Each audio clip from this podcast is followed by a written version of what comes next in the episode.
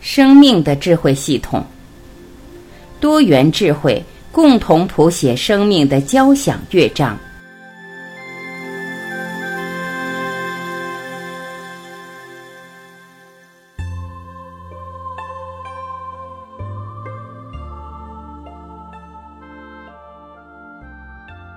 一，生命的时空属性，多维度的生命境界。我们三维空间的人对生命的理解其实很清晰，就是从生到死的整个过程。在这整个过程里面，每个生命呈现的状态确实非常不一样。有些人这一辈子过得非常开心快乐，有些人充满痛苦。有些人的生命过程中有很多灾难。在前面一讲中讲到了魏斯博士的《前世今生》这本书，书中描写了我们内在不同的认知投影在现实中呈现出的各自不同的前世今生的生命状态。实际上，生命本身在三维空间的时候，对于大部分人来说，这个过程是一个未知状态。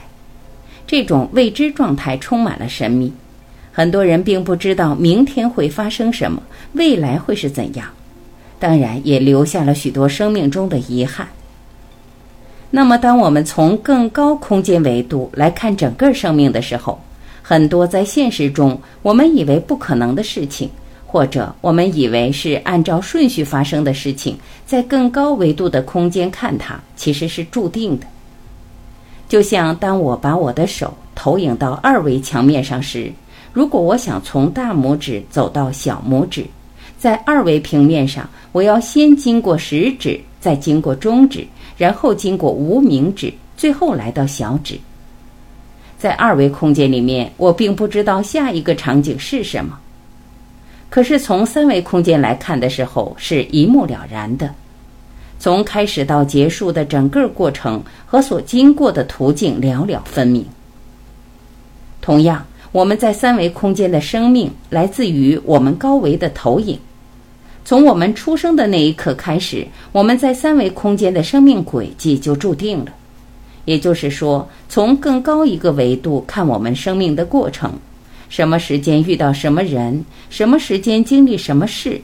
甚至什么时间得什么病都是注定的，这是怎么来的呢？该从哪个角度来解释呢？就是说，三维空间事物来自于高维空间，高维空间的能量对于三维空间这种关系而言，我们用佛学智慧的一个字来代替，就是缘。在佛教智慧里描述生命的时候，并不说生命的开始与结束。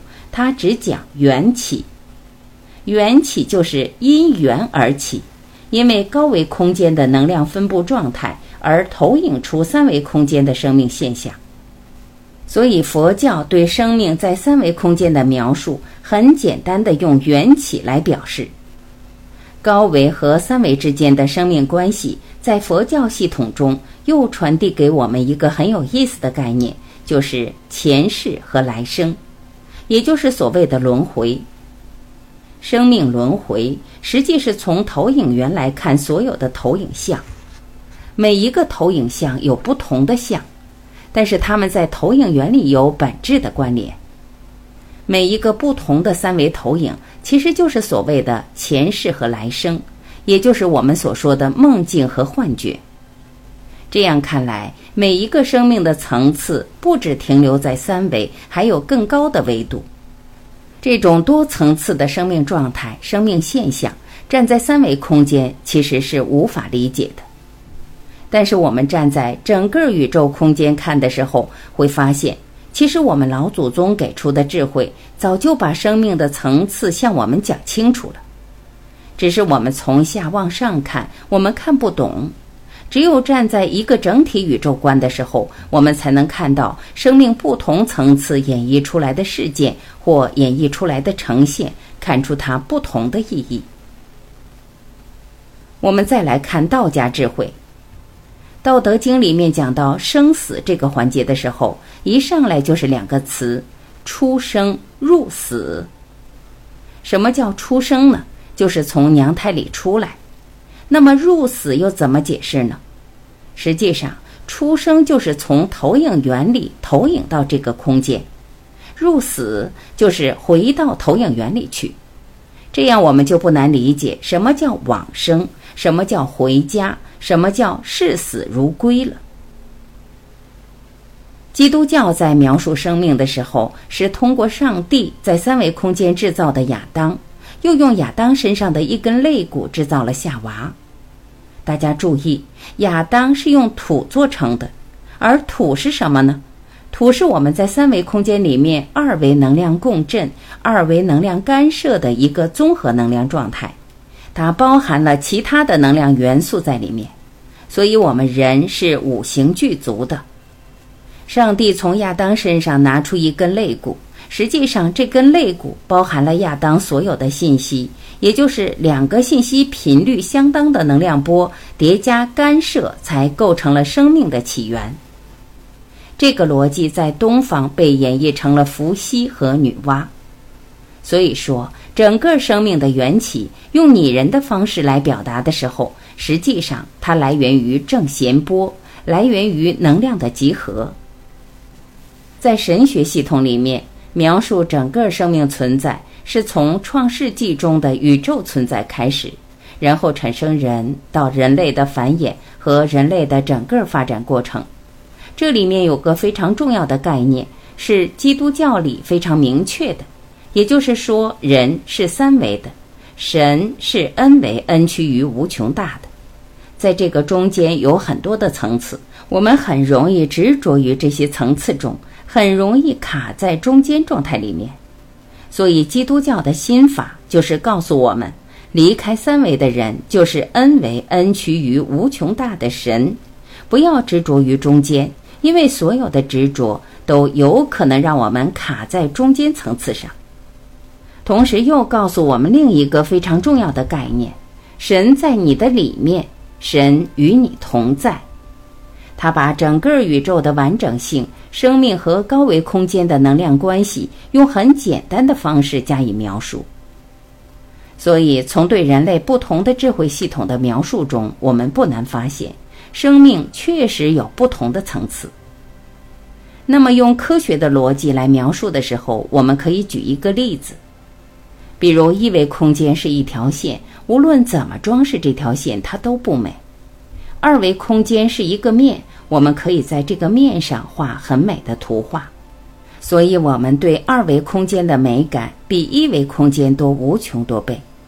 那个比一维空间美无穷多倍的二维空间，相对于一维空间来说就是天堂，而三维空间是立体的，犹如一幅精美的画，我们可以画中游，这样对三维空间的美感又比二维空间多无穷多倍。所以，三维相对于二维来讲也是天堂。同样，如果我们现在在四维空间，我们看到的空间能量关系一定比三维能量关系要美无穷多倍。那个比现实美无穷多倍的地方，被人类和宗教称为天堂。而四维比三维美无穷多倍，五维又比四维美无穷多倍。所以，天堂相对来讲也有不同的层次。在我们接触的不同宗教系统里面，佛教系统明确的描述了不同层次，比如说大梵天、刀立天、斗率天、化乐天、他化自在天；比如说声闻缘觉；比如说十地菩萨。那么，道学系统在哪儿描述了这个层次呢？《道德经》告诉我们。失道而后德，失德而后仁，失仁而后义，失义而后礼，失礼而后利。这个层次演绎是怎么来的呢？道是 n 维空间 n 趋于无穷大的，离开道就是失道，进入 n 减一维 n 趋于无穷大，它的能量被德这个字来描述，所以失道而后德，德就是自由度，就是维度。失德而后仁，可以理解为从四维到三维，进入三维的能量关系。在三维，我们能感受到的最大能量就是大爱，它可以用仁字来表达。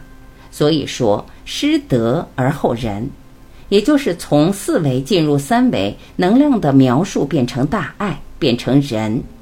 而这个人字是由一个立人，一个二组成，也就是由两个人组成的，一个是有形的粒子态的人，一个是无形的波态的人。这就是道学系统《道德经》对一种生命境界的非常明确的表达。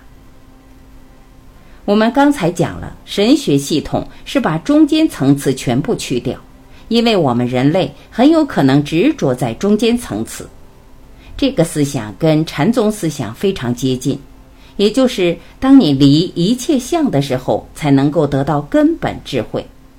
这也就是佛教智慧系统里讲的。若以音声色相见如来，是人行邪道。他跟基督教讲的拜偶像就是拜撒旦说的是一回事。由此可见，不同宗教系统和人类不同的多元智慧系统对生命的描述是共同的。虽然描述的方法不一样，但描述的本质是高度契合的，而且可以相互验证。二。生命的现象与生命的本质，投影与投影源。前面我们说到，生命的缘起是源于高维能量的分布。在我们研究高维能量分布的时候，看清投影源里面的信息是什么非常重要。在我们研究最初始的宇宙存在的时候，我们用正弦波来描述。一旦起了一个正弦波。佛教说是起了一念，道教是呈现一个阴阳。这个生命最初始的状态是从高维出现的。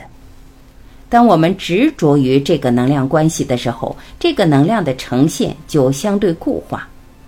这种相对固化的能量关系就是我们所谓的认知，而这个认知就是我们投影原理的信息能量分布，也就是我们内在能量产生能量纠缠的频谱。这个频谱投影到现实中来，就是投影到三维空间，而渲染出与这个频谱相关的能量的呈现，就是所谓的生命缘起。所以，我们说一切生命之缘起，全部来源于高维认知或者相关的认知。也就是说，我们的认知在什么样的层次，我们就将投影出什么样的世界，就将看到什么样的现实。前面我们反复强调一个非常重要的概念：高维空间不是在外面可以找到的，而是内在的探寻。因为只要是我们在外面看到的所有信息，其实全部都是三维认知投影出来的像。我们在外面看到的所有的像、所有的呈现、所有的事物，都是我们内在投影出来的像，而投影源里面的信息才是本质。所以，高维空间只有在我们内在才能找到。内观就是我们获得高维信息与高维空间连接的一种根本的方法。内在认知构建了我们整个生命的场域。有什么样的内在认知，我们就能投影出什么样的现实世界。在讲课过程中，经常有朋友问我：“刘老师，您能知道我在哪个维度吗？”或者说我在哪个层次？我的回答很简单，你看你周围的人在哪个层次，你就在哪个层次。如果你周围的人都非常的好，非常优秀，那你这个人真的不错。如果你周围的人都不怎么样，那你自己的内在投影源也不怎么样。所以我们的内在会投影出我们现在看到的现实。你有什么样的认知，就投影出什么样的现实。如果我们对现实不满，那只有一个可能性，就是我们本身内在认知的缺失，或是内在的不圆满。一切的原因源于内在，这个概念让我们将生命理解为不外求。所有我们内在的成长，所有我们真正的成就，其本质都是源于内在。由于我们在三维世界的认知障碍，我们对于生命本质的理解被大大的局限了。我们强悍地认为这个世界的时间是常量。在时间是常量这个概念之中，我们没有办法突破三维认知，也就是说，我们没有与我们自己内在的投影源连接，这使我们产生了生死的幻象。而且，因为我们对三维幻象的执着，我们对死亡产生了巨大恐惧。其实，对死亡的恐惧是我们在三维人生里最大的恐惧。这种恐惧来源于不了解。因为我们不知道，在我们的三维生命之外，我们的能量并没有消散。我们在投影原理的能量本体被称之为灵魂。灵魂是永远不会死的，因为到了四维，时间是变量，它可以在时间轴上任意到过去，任意到未来。投影源才是生命来源的本质。当我们真正知道这件事情时，我们才能够真正的超越对死亡的恐惧。当一个人理解了生命、生死原来如此简单的时候，他的生命状态会完全不一样。在他觉悟的那一刻，就活出了生命真正的价值，或者说，他就有可能活出生命的真正价值。如果他带着对生命的恐惧、对死亡的恐惧，他在生命中的所有行为都会大打折扣，这是因为他永远会惧怕生命结束的那一刻。他不知道生命的本质是不会结束的，而生命的现象就像我们经历的一场考试一样，最终总是要交卷的。不理解生命本质的人，在拼命的希望延长生命时间的长度，而往往忽视生命的质量。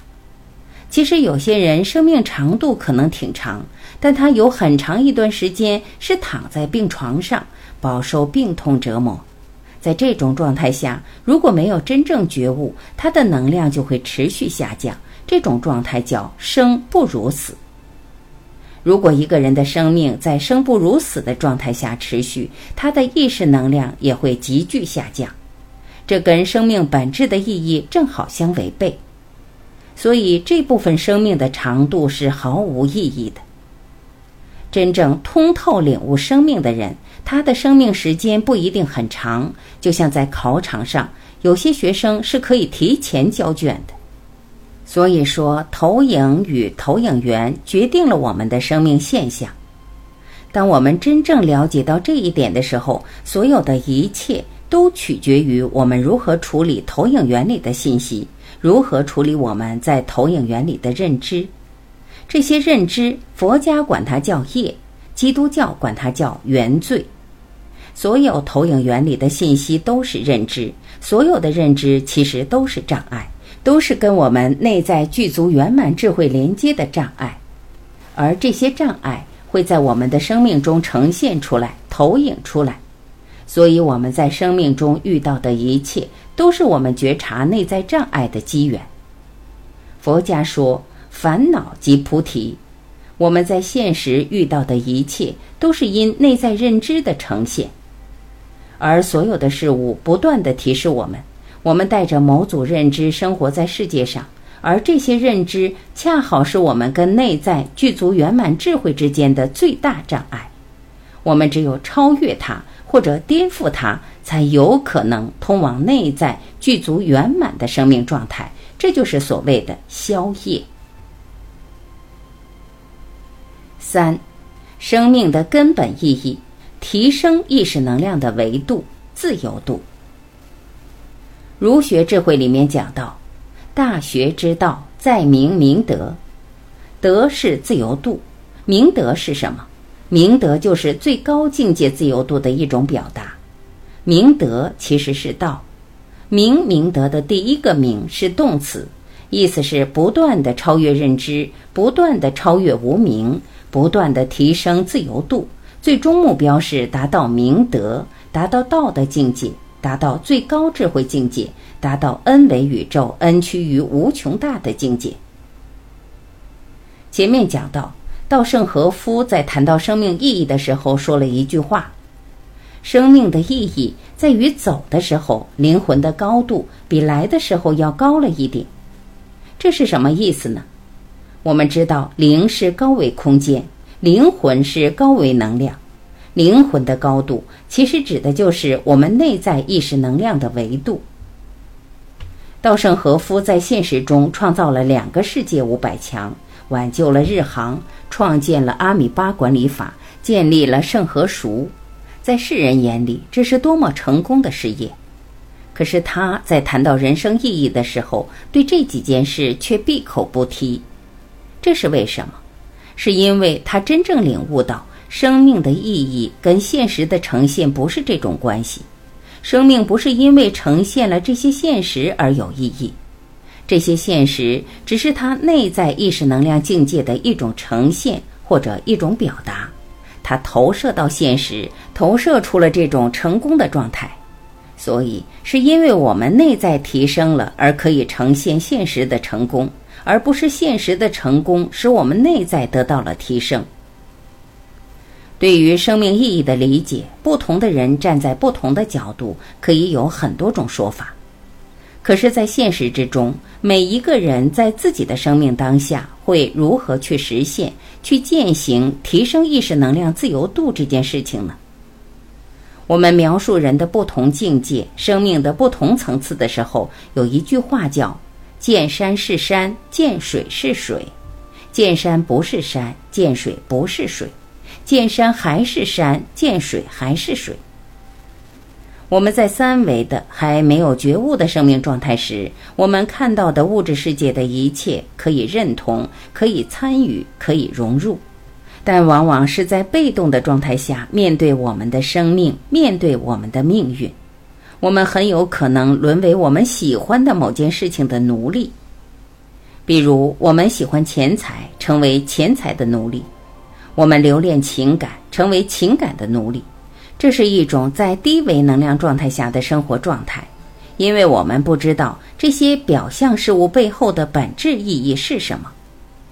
当觉悟提升的时候，我们发现，原来我们在三维空间执着的事情，到了更高一维时，已经完全失去了意义。就像当人去看蚂蚁的时候，蚂蚁一生的所有作为，在人的眼里一点意义都没有。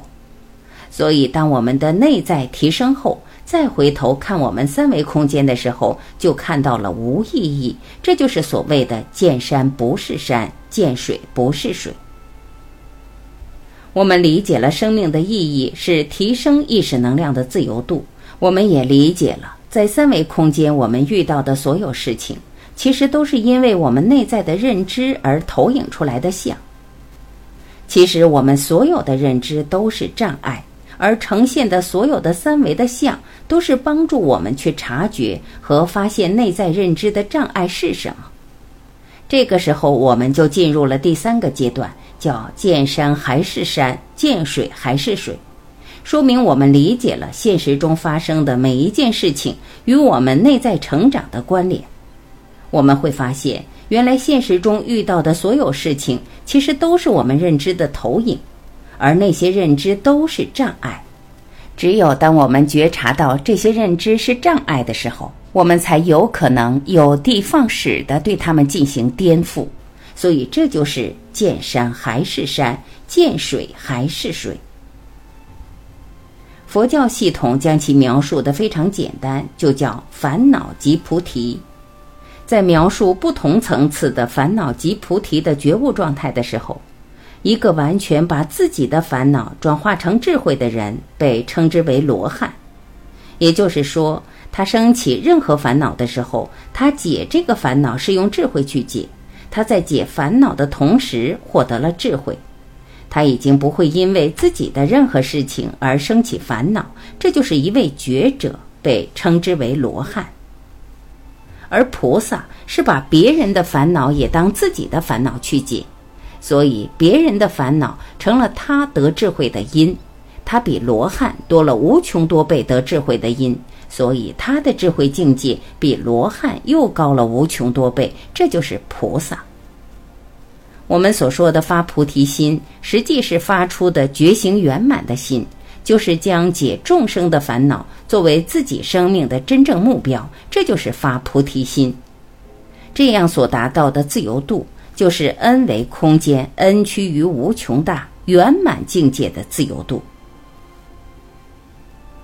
四、入世心法：信、愿、行、正。这就引述出另外一个非常重要的概念，也就是我们入世的三维空间的人如何在每一个当下去提升内在意识能量的自由度。我们把它称之为入世心法。入世心法有四个部分：信、愿、行、正。信什么？在不同的系统里面给出了我们不同的信的目标。佛教系统信的是佛。道家系统信的是道，基督教神学系统信的是神和上帝，而这个信的终极目标指的全都是 n 维空间 n 趋于无穷大的宇宙智慧。实际上，n 维 n 趋于无穷大智慧和零维没有任何区别，也就是说，零维质点里面包含宇宙中的所有信息和它们的相互关系，具足宇宙中的所有智慧。而我们每一个人跟零维智慧是随时融合一体的，也就是说，空间中任意质点都具足宇宙中所有智慧，而我们每个人也必具足宇宙中的所有智慧。所以说，相信我们内在本自具足，才是真正的正信。当我们真正能够回归到自己内在的高维。或者说，回归到自己内在的灵维这两个方向的时候，我们就能验证我们真正内在本自具足的生命状态。所以，入世心法第一讲的就是信。如果你不相信你内在本自具足的话，你就没有办法实现你自己内在的圆满。这叫信为道源功德母，而这种信才是本质的信。一切在外面的描述都是为了成就这个信，而这个信实际达到的最高境界是和整个宇宙合一的。这并不是对自我的一种膨胀，而是对整体宇宙能量的正信。当一个人相信本自具足的时候，他不会妄自菲薄，会永远有进取的能力和自信。而当他相信众生本自具足的时候，他也绝对不会妄自尊大，因为他知道这个世界上的每一个众生内在都是本自具足的，所以他的心态是高度平衡、高度和谐的。只有信还不够，入世心法第二步就是愿。什么是愿？就是目标，就是我们内在成长的根本目标。回想小时候我们经历过的某些事情，当时的我们觉得天要塌下来了，恐惧的一塌糊涂。可是长大以后再次回想那件事，会发现我们当时的反应就是一个笑话。其实我们根本不需要那么恐惧无奈，这就说明我们长大了。就像我们登山一样，我们登眼前这座山，觉得是一座高山。可是，当我们站到更高的山顶的时候，再回头看看这座山，会觉得那不过是一个小土坡而已。这叫会当凌绝顶，一览众山小。如果我们把眼前这座山当成人生唯一的目标，我们不一定爬得过去，也许还会累得气喘吁吁。如果我们把最高的山当成目标，那我们遇到的每座山都必须得过去，动作还得快。姿势还得优美潇洒，这就是我们内在的愿而带来的巨大的内在动力。所以，有多大的愿，我们就会相应产生多大的内在动力。有句很简单的话说：“有大愿的人，在现实中没大事儿。”如果我们在现实中摊上所谓的大事，让我们手足无措，让我们无法超越，那只能说明我们的愿力还不够。所以说，真正立下大愿，才是我们生命中最关键的一步。佛教系统的《金刚经》一开篇，须菩提问释迦牟尼佛：“云何住？云何降伏其心？”意思就是对所有的菩萨、佛祖，你是如何护持他们的心愿？怎样叮嘱他们把心安住在什么地方，才能降服一切妄念的？释迦牟尼佛的回答是。如是住，如是降伏其心。如何是呢？就是发阿耨多罗三藐三菩提心，也就是发无上正等正觉大愿，即恩为恩趋于无穷大空间的宇宙智慧。神学系统里面讲到与神同在，这是真正的大愿，叫回归神的国。神的国在 n 为 n 趋于无穷大，所以说这个愿也是 n 为 n 趋于无穷大的大愿。儒学系统讲到大学之道在明明德，这个明德指的也是 n 为宇宙空间 n 趋于无穷大的智慧。我们整个智慧系统指向同一个大愿，道家也管它叫天人合一。也是指的 n 为 n 趋于无穷大，因为只有在 n 趋于无穷大的时候，我们才能达到宇宙智慧的顶点。所有智慧指向的这个大愿，才是我们生命真正的归属。有这个大愿的时候，我们才在整个生命的过程之中，在内在智慧与生命提升的过程之中，不会执着于任何中间层次。我们既不排斥中间遇到的所有能量、所有呈现，同时也不会迷信这些能量，它们都将变成我们内在成长的祝愿，因为它们都是我们在不同阶段超越有限认知的阶梯。当有大愿以后，下一步就是行。我想上山，我躺在山脚下不动是不行的，所以一定要行。这叫立于高远，行于足下。但是我们要在这个“行”前面再加一个“心”字，即心行。为什么强调心行？因为万行必归于心行，万法必归于心法。如果我们不能在投影原理下功夫的话，说明我们只是在相上下功夫，我们没有办法攀登我们内心的高峰。所以，这个行一定是心行。这个心行使用的就是心法。心法在我们三维空间的入世里面怎么使用呢？很简单，首先是觉察，因为我们在现实中遇到的所有事情都跟我们的内在成长相关，都跟我们的内在认知相关，所以第一时间我们就要觉察。觉察就是要发现题目。当我们发现题目的时候，第一件事情就是要读懂题目，而要读懂题目的前提就是要反求诸己，因为读懂题目的目的是要读懂这个题目反映了自己的什么认知，而所有的认知都在内在，根本不在外面，所以一定是反求诸己，向内寻找原因，这样才有可能读懂这道题。如果我们在外面寻找原因的话，对不起，你解的那道题与成长没有关系。只有向内找到原因的题目，才是真正引领我们内在生命提升的题目。反求诸己的下一步，就是要看到这件事情是因我们的什么认知而产生的，观到这个认知，再把它颠覆，这就是所谓的消业。在颠覆的那一瞬间，在超越这个认知的一瞬间，我们就成长了，我们就在与高维连接。在这一瞬间，我们就产生了无尽的喜悦。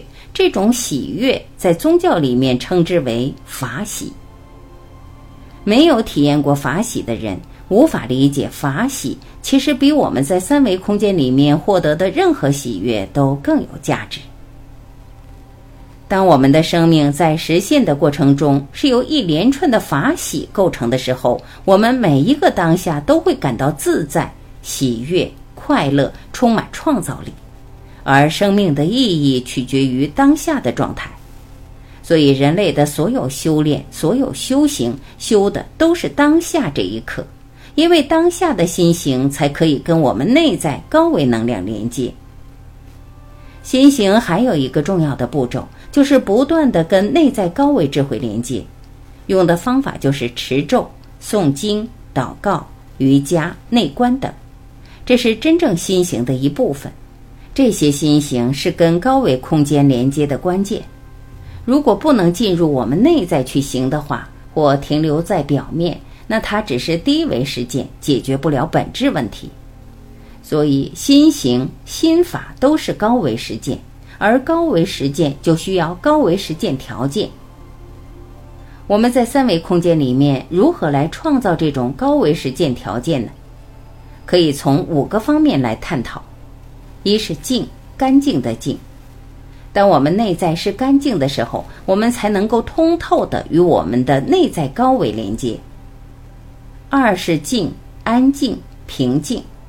只有在湖水平静的时候，我们才能穿透湖面看到水底，才能看到湖面反射的日月星辰。所以，我们要让心平静。三是静，恭敬。当我们知道 n 维宇宙空间 n 趋于无穷大的智慧。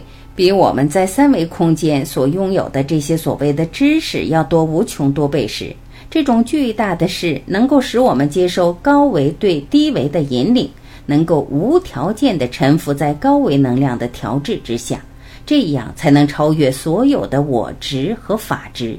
所以，这个恭敬是必然的。四是镜，镜子的镜，我们每个人相当于坐在一个球面镜的中心。我们看向四面八方，其实看到的都是我们自己的像，也就是我们看到的外部的一切都是我们自己内在的投影。这个世界没有别人，只有你。五是境，环境的境，也是境界的境。